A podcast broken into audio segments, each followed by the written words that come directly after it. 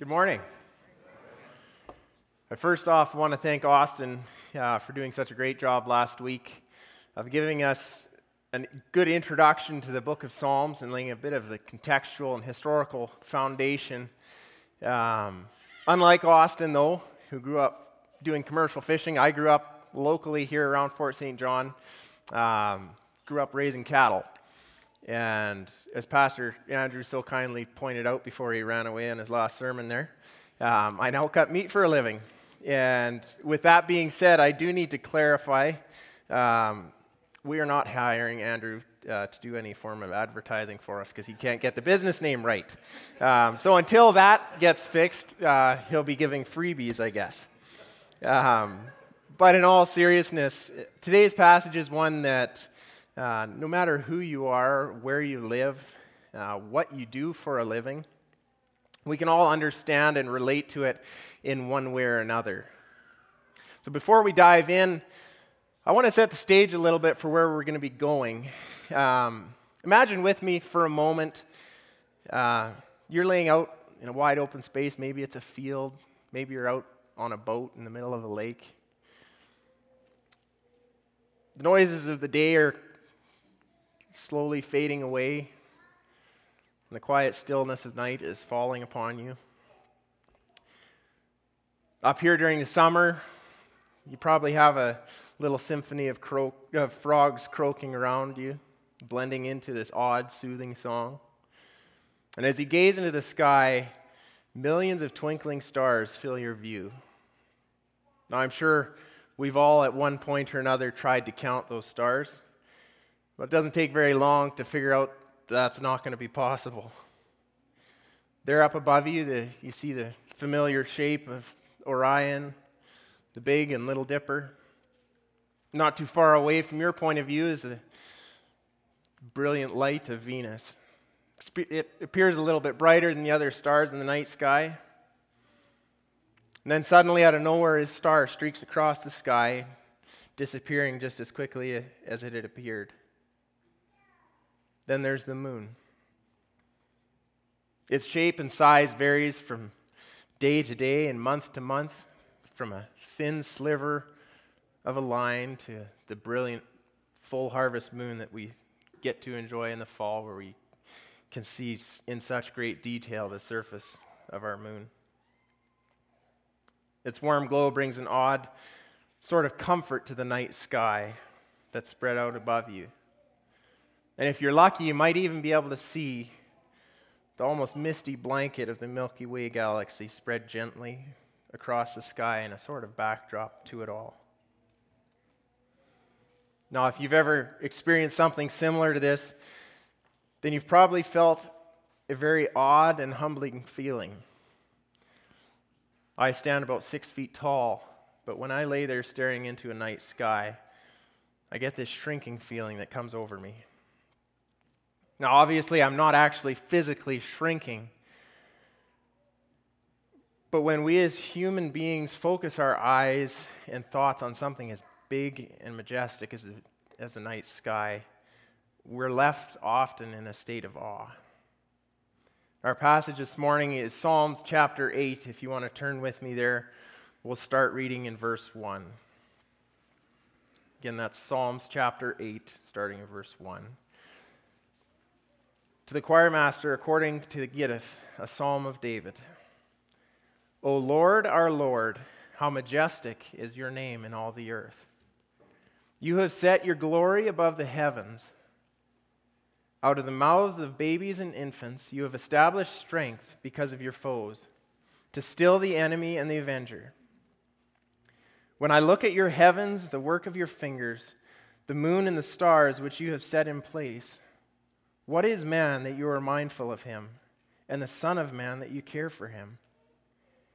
Yet you have made him a little lower than the heavenly beings, and crowned him with glory and honor. You have given him dominion over the works of your hands. You have put all things under his feet all sheep and oxen, and also the beasts of the fields, the birds of the heavens, and the fish of the sea, whatever passes along the paths of the seas. O Lord, our Lord, how majestic is your name in all the earth.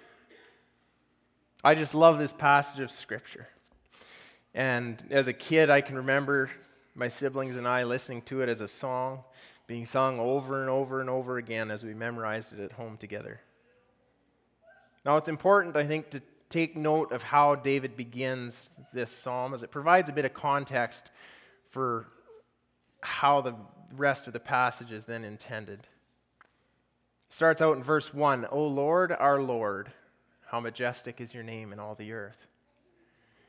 David begins this passage by identifying God in two different ways.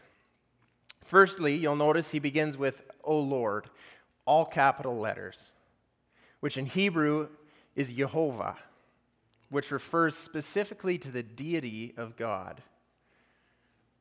He then continues on by repeating slightly by saying, Our Lord. While this may sound and somewhat look like repetition, the word Lord here is in direct reference to God being the supreme ruler. In doing so, David makes clear that he, that is, God himself, is chief ruler and authority over his people. The phrase then ends by really setting the tone in considering who God is. O Lord our Lord, how majestic is your name in all the earth. There's something special about the word majestic. It's a word that we often use to describe something that has left us in complete awe at its power and beauty. In our passage this morning, that's exactly the case. Now, the root Hebrew word used here is adir, which means powerful, excellent, famous, glorious, goodly, mighty, noble, or worthy. This concept of the majesty of God is the main thing that I really want to focus on this morning. So, how big is God? It's a question that one might expect to hear coming out of the mouth of a child. And yet, I think even as adults, we really can't wrap our minds around it. Now, before we get too far into it, let me just say I don't have a magical number or a measurement to give you. But I do believe that if we look closely at the Bible, we can begin to get a small glimpse into just how great and majestic of a God we serve. And it all starts way back in the beginning. If you want to turn with me to Genesis chapter 1. Genesis 1 1 says, In the beginning, God created the heavens and the earth. The earth was without form and void, and darkness was over the face of the deep. And the Spirit of God was, hover, was hovering over the face of the waters. And God said, Let there be light. And there was light. And God saw the light, or sorry, sorry, God saw that the light was good. And God separated the light from the darkness. God called the light day, and the darkness he called night. And there was evening and there was morning the first day. And God said, Let there be an expanse in the midst of the waters, and let it separate the waters from the waters. And God made the expanse and separated the waters that were under the expanse from the waters that were above the expanse. And it was so. And God called the expanse heaven, and there was evening and there was morning the second day.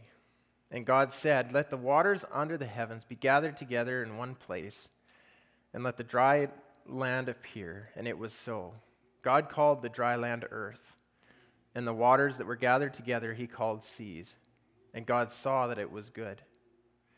And God said, Let the earth sprout vegetation, plants yielding seed, and fruit trees bearing fruit in which is their seed, according to its kind on the earth. And it was so. The earth brought forth vegetation, plants yielding seed according to their own kinds, and trees bearing fruit in which is their seed, each according to its kind. And God saw that it was good, and there was evening and there was morning the third day. And God said, Let there be lights in the expanse of the heavens to separate the day from the night. Let them be for signs and for seasons, and for, year, for days and years and let them be the lights in the expanse of the heavens to give light upon the earth. And it was so. God made the two great lights, the greater light to rule the day, and the lesser light to rule the night, and the stars. And God set them in the expanse over the heavens to give light on the earth, to rule over the day and over the night, to separate the light from the darkness. And God saw that it was good. And there was evening and there was morning, the fourth day. In the beginning, God created. Before anything else was, God was. God spoke the heavens and the earth and everything in them into existence. Now, if you enjoy going to the markets as we have here in town so often, and you were to seek out a beautifully handcrafted item, Dave, you're here this morning, you make some beautiful stuff. But if you do, you'll notice something very specific on each individual piece. They'll either be stamped or engraved, sometimes painted, but it'll have a signature or a trademark.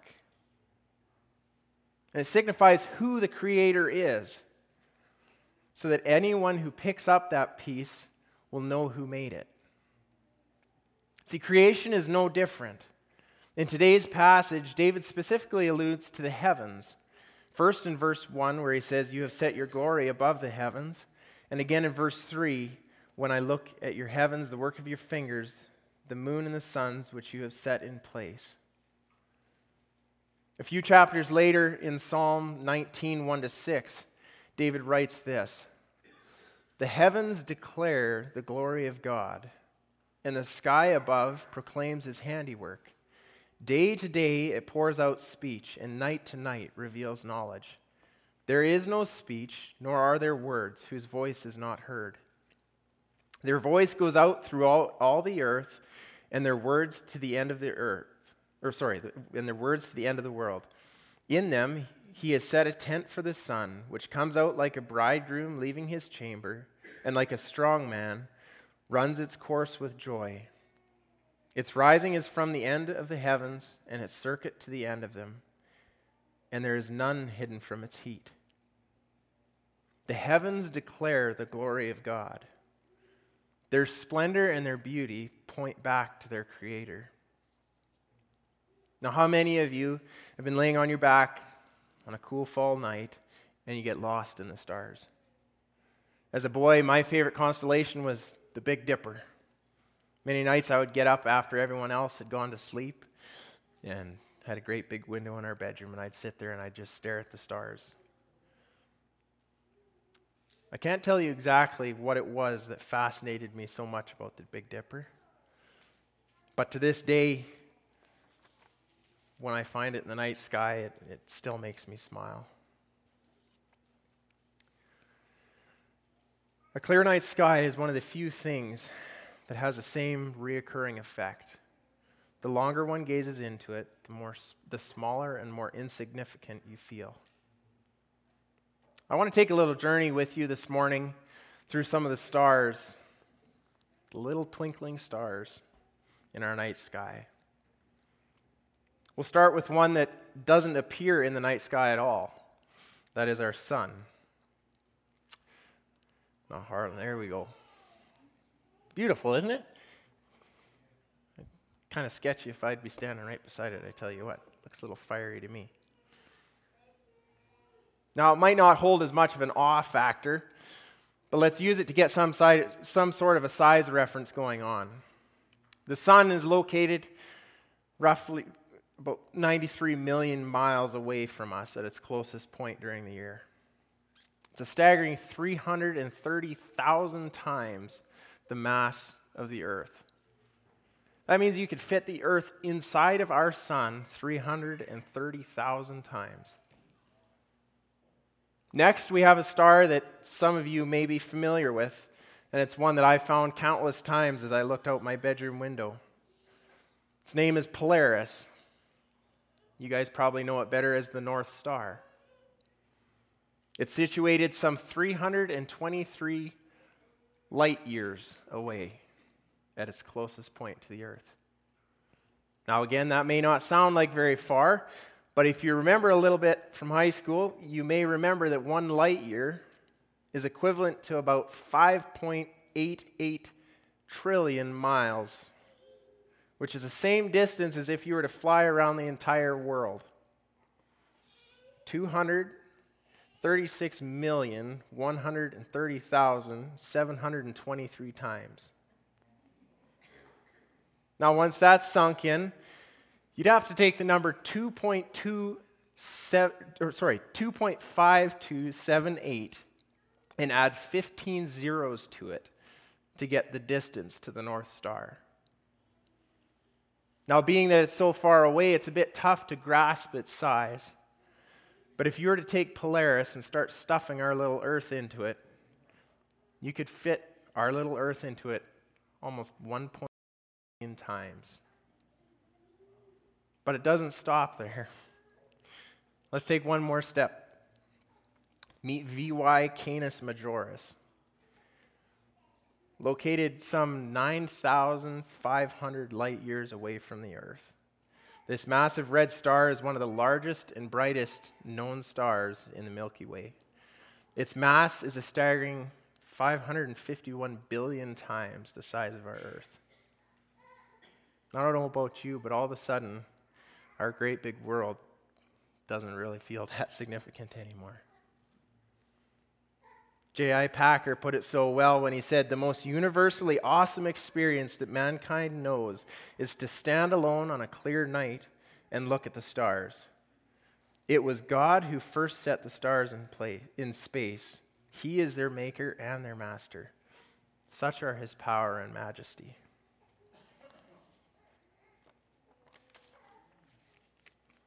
Now, we could go on all morning talking about the stars and the number of Earths that could fit into them, but I kind of think you get the point. How big is God? Bigger than our feeble human minds can even understand. Isaiah 40, 25, and 26 says it well. To whom then will you compare me, that I should be like him, says the Holy One? Lift up your eyes on high and see. Who created these? He who brings out their host by number calling them all by name, by the greatness of his might, because he is strong in power, not one is missing. As we struggle to even grasp the sheer magnitude of the sun and the stars in our own galaxy, our God, the creator of them all, knows them all by name. Now, I don't know about you, but in light of that, even at six feet tall, I feel pretty small and insignificant. That's exactly the feeling that we can kind of sense in our passage this morning as David continues on in verse 2. Out of the mouths of babies and infants you have established strength because of your foes, to still the enemy and the avenger. When I look at your heavens, the work of your fingers, the moon and the stars which you have set in place, what is man that you are mindful of him, and the Son of Man that you care for him? Yet you have made him a little lower than the heavenly beings and crowned him with glory and honor. You have given him dominion over the works of your hands. You have put all things under his feet all sheep and oxen, and also the beasts of the fields, the birds of the heavens, and the fish of the sea, whatever passes along the paths of the seas. This leads us to the second question that I'd like us to reflect on. And that's the same question that David asked what is man? Number one, we're known by God. Psalm 139, starting in verse 13, says, For you form me, or for, sorry, for you form my inward parts. You knitted me together in my mother's womb. I praise you, for I am fearfully and wonderfully made. I want to give a quick shout out to all the moms here this morning, because that's pretty amazing. Despite, or sorry, before you were even born, God saw you and he saw me. Even Jesus encouraged his followers with his passage in Luke 12, verse 6. Are not five sparrows sold for two pennies? Yet not one of them is forgotten by God. Indeed, the very hairs on your head are all numbered. Don't be afraid. You are worth more than many sparrows. Despite the mind blowing size of our God, you and I are intimately known and seen by Him. Now, I will give you that for some of us, counting the hairs on our head would be easier than for others. but the point remains the same God knows you. The second point is that we are loved by God. We all know John 3:16. For God so loved the world that he gave his one and only son that whoever believes in him shall not perish but have eternal life. God didn't send his son into the world because we are good enough or strong enough. No, he did it because despite how sinful and messed up we are, he loved us. Romans 5, verse 7 says, But God shows his love for us in that while we were still sinners, Christ died for us. See, we didn't do anything, nor could we do anything to deserve to be loved by God. And yet, by his grace and mercy, he has extended that love to each and every one of us through his Son. Finally, we are made in the image of God. If we had continued on in Genesis chapter 1, we would have come to verse 26, where it says that then God said, Let us make man in our image, after our likeness, and let them have dominion over the fish of the sea, and over the birds of the heavens, and over the livestock, and over all the earth, and every creeping thing that creeps on the earth. So God created man in his image. In the image of God, he created him. Male and female, he created them. We were created by God in his image.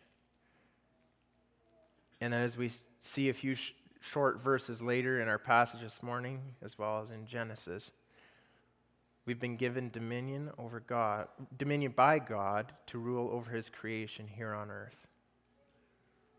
Now, I hope you're starting to see the point that David is making in our passage this morning. Simply put, God is great and we are not. And yet, God has chosen to lavishly pour out His grace and His love on us. And He's called us to be something so much more than we as sinful human beings could ever be deserving of. Now, I want to take a journey back quickly to those stars that we visited earlier because sometimes numbers doesn't cut it for me. I like to see things. Timothy, can I grab you to come up here and give me a hand? So let's try for a second to visualize just what those numbers would look like. I don't know if you can all see this, but I have here something that most of you are familiar with a little golf ball. We're going to pretend this morning that this is the earth. Okay, I want you to find yourself on it. Right? Yeah. Good luck. Okay? And I don't, I don't have a screen big enough. I'm going to hand that to you. You can hold on that for a second. I don't have a screen big enough to do a full size comparison, so I got to simplify it a little bit. So, the diameter, for those that don't know, of a spherical, a, uh, a spherical object is the measurement from one side to the other, passing directly through the center. This golf ball, for instance, is roughly 1.6 inches in diameter. Now, if our earth was that golf ball, our sun would be roughly 109 times the, di- the diameter of the earth.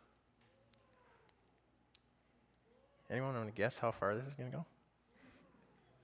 Timothy, I'm going to give this end to you. Okay? Hold the earth above it. Okay? And I want you to walk that way. Right there. There's our sun.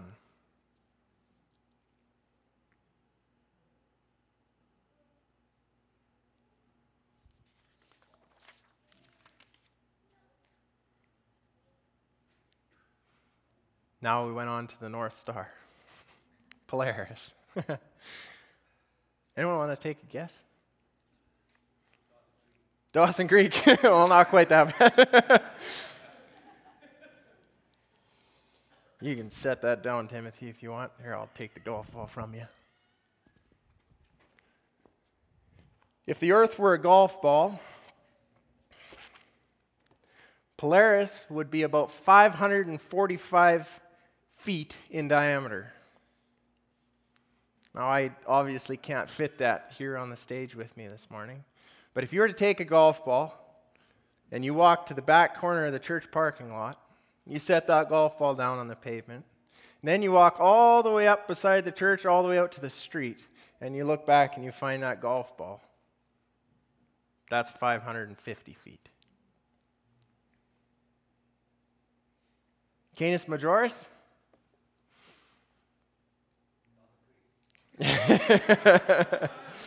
With a diameter that's 1,420 times the size of our sun, Canis Majoris would be 20,590 feet across. Now, we could go on and on all the way up to the largest known star that we have today, called UY Scuti. UY Scuti, if the Earth were a golf ball, UY Scuti would be a little bit over 24,800 feet in diameter. Now, how big exactly is that? Mount Everest is 29,000. So you could be on your bucket list trip hiking up Mount Everest. You're just about to the fourth camp, the last main camp on your way up to the peak. And you turn around, and you look down into the valley. And You're looking for a golf ball. I don't know, but Harlan, if you can switch to the next picture there. That little in the bottom left corner is a size comparison to the sun. And that's 109 times the size of our earth.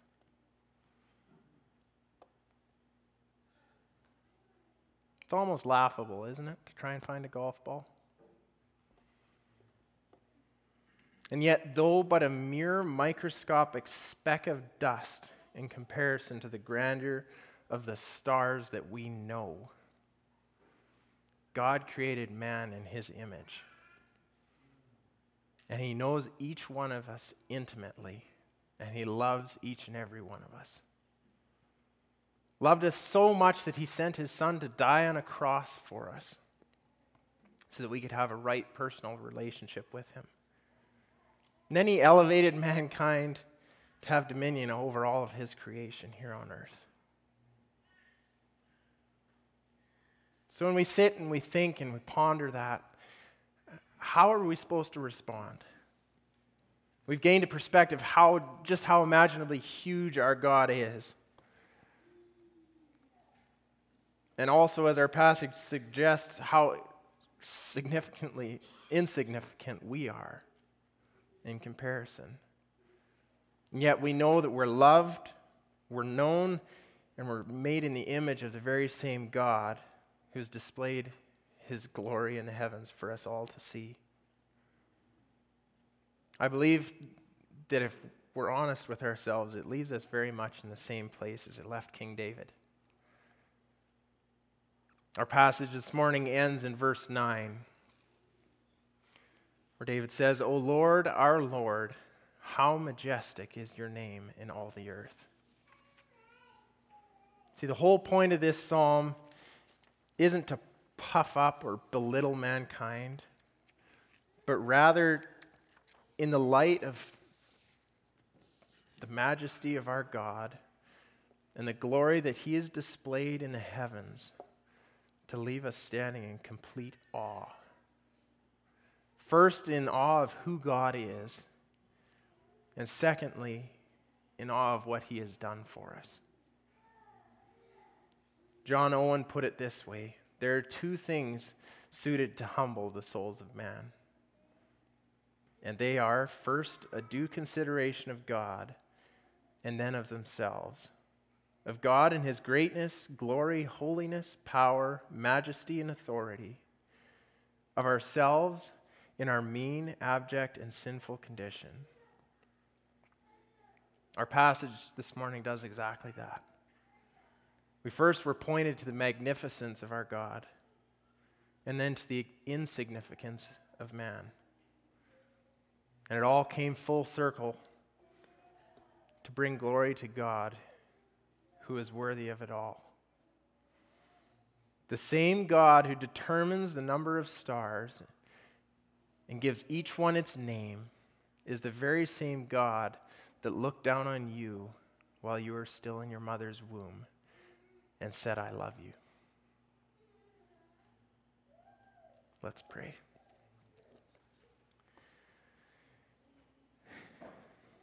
O Lord, our Lord, how majestic is your name in all the earth. Father, your name is so worthy of all of our praise.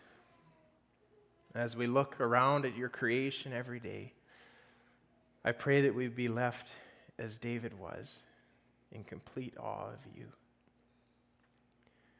Thank you for your great love for us.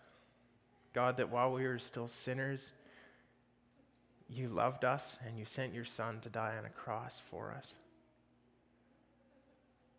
Father, I, I pray that we would remember what you've done for us.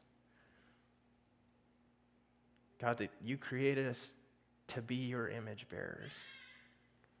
So, God, by your grace, I pray that each and every day we would bear that image well to the world around us.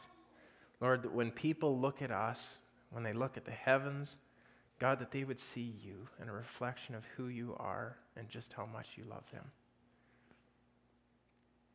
Heavenly Father, I pray for each one here this morning, wherever we're at. God, I pray that we would be honest with ourselves, honest with you, and Father, that um, you would receive all the, all the glory that you're due. So, God, I just pray that you would be with each one as we go from here this morning. I thank you for this. In your name I pray.